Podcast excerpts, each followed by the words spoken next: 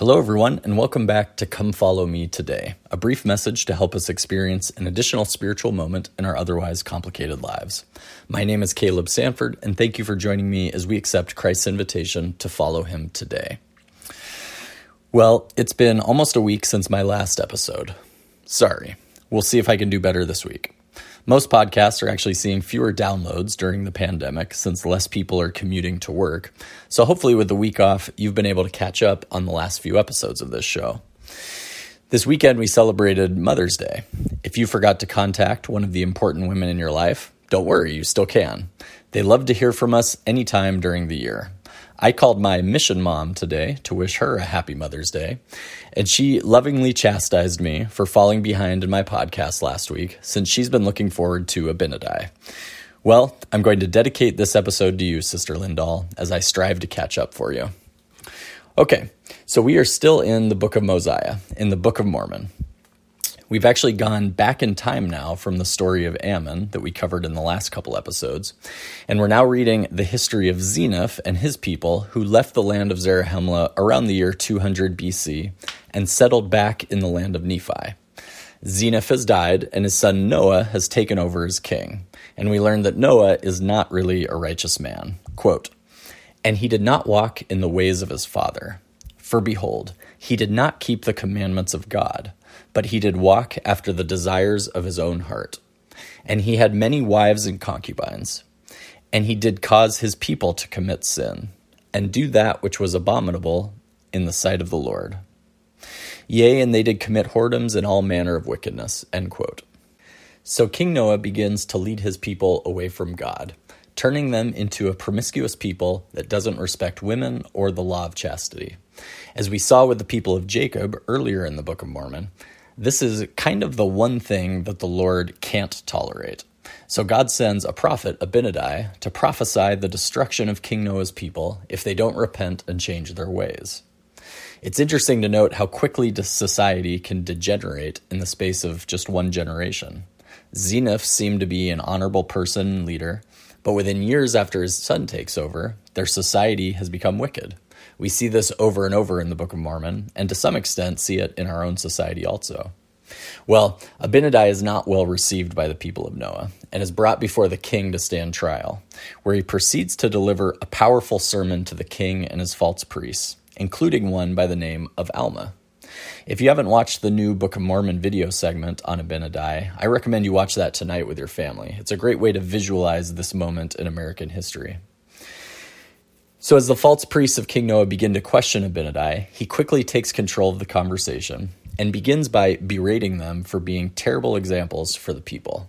Quote, I say unto you, Woe be unto you for perverting the ways of the Lord. For if ye understand these things, ye have not taught them. Therefore ye have perverted the ways of the Lord. Ye have not applied your hearts to understanding. Therefore ye have not been wise. Therefore, what teach ye this people? And they said, We teach the law of Moses. And again he said unto them, If ye teach the law of Moses, why do ye not keep it? Why do ye set your hearts upon riches? Why do ye commit whoredoms and spend your strength with harlots? Yea, and cause this people to commit sin, that the Lord has caused to send me to prophesy against this people, yea, even a great evil against this people. Know ye not that I speak the truth? Yea, ye know that I speak the truth and you ought to tremble before God. End quote. This exchange between Abinadi and the priests regarding the law of Moses is pretty interesting to me. As Abinadi starts to reteach the Ten Commandments, the backbone of the law of Moses, it's easy as the reader to kind of just skim over this part of his discourse. We're all familiar with the Ten Commandments. We've heard them a million times. They seem pretty straightforward. And so it's easy to assume that we're not breaking them. But that's exactly the problem that the priests of Noah had. They claimed to be teaching the people the law of Moses, but never really reflected on it to determine if they were actually living what they taught. So, for you and me, in order to avoid making the same mistake that the priests of Noah did, it's worth our time to pause and really dig into the Ten Commandments to think through how well we're keeping them.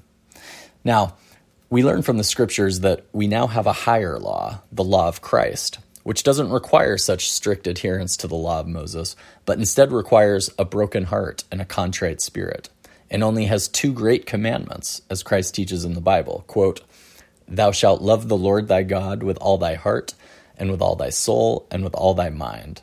This is the first and great commandment. And the second is like unto it Thou shalt love thy neighbor as thyself. End quote. Okay, fine.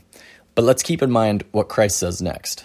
Quote, On these two commandments hang all the law and the prophets. End quote. He also taught, quote, Think not that I am come to destroy the law or the prophets. I am not come to destroy, but to fulfill. End quote. In other words, Christ never got rid of the law of Moses. He just showed us how to truly live it. So, as Abinadi reteaches us the core of the law of Moses or the Ten Commandments, are we really living this law? Let's think about it. Quote, Thou shalt have no other God before me. End quote.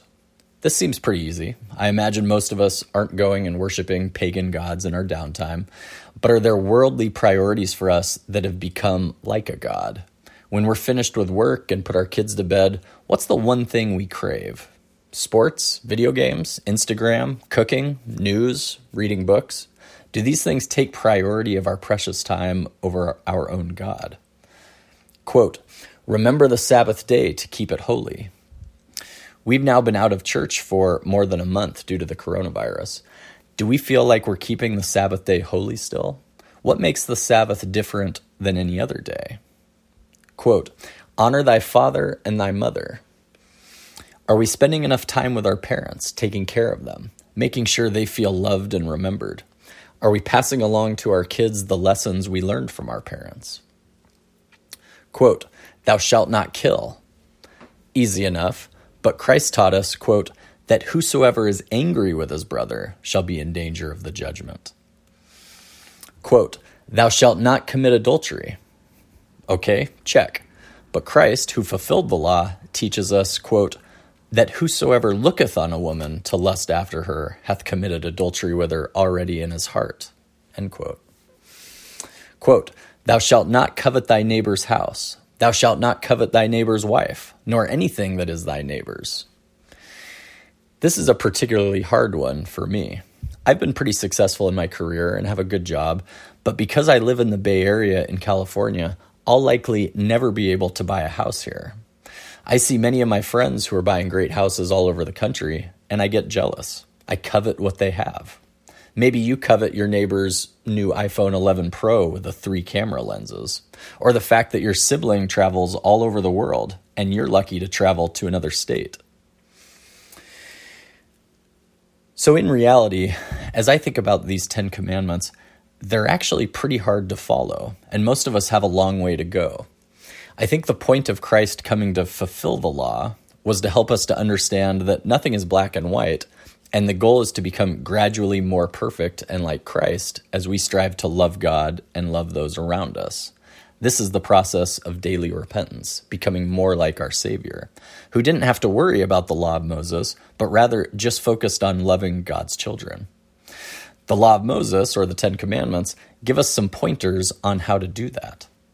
Hopefully, at some point, our hearts become fully turned to Christ and we keep the commandments effortlessly. But for King Noah and his priests, while they claim to live and teach the law of Moses, Abinadi explains to them that, quote, Ye have not applied your hearts to understanding. Therefore, ye have not been wise. End quote. So, as we strive to accept Christ's invitation to follow him today, let's not discount the value of the basic commandments as taught by the prophets all the way back to Moses. The gospel of Jesus Christ is a lifelong journey, and listening to people like Abinadi can provide us with a good litmus test for how well we're progressing. As he told King Noah, quote, I know if ye keep the commandments, ye shall be saved. End quote. President Ezra Taft Benson once said, quote, when obedience ceases to be an irritant and becomes our quest, in that moment, God will endow us with power. End quote. And of course, as Christ's disciples struggled to understand how to best follow their new Savior, he taught them, quote, If ye love me, keep my commandments. End quote. Thank you for joining me today as we reviewed the basics of gospel living as taught for thousands of years by the prophets of our Heavenly Father. Don't forget to hit the share button on your phone and send this episode to someone you think might benefit and I'll see you next time as we finish Abinadi's teachings.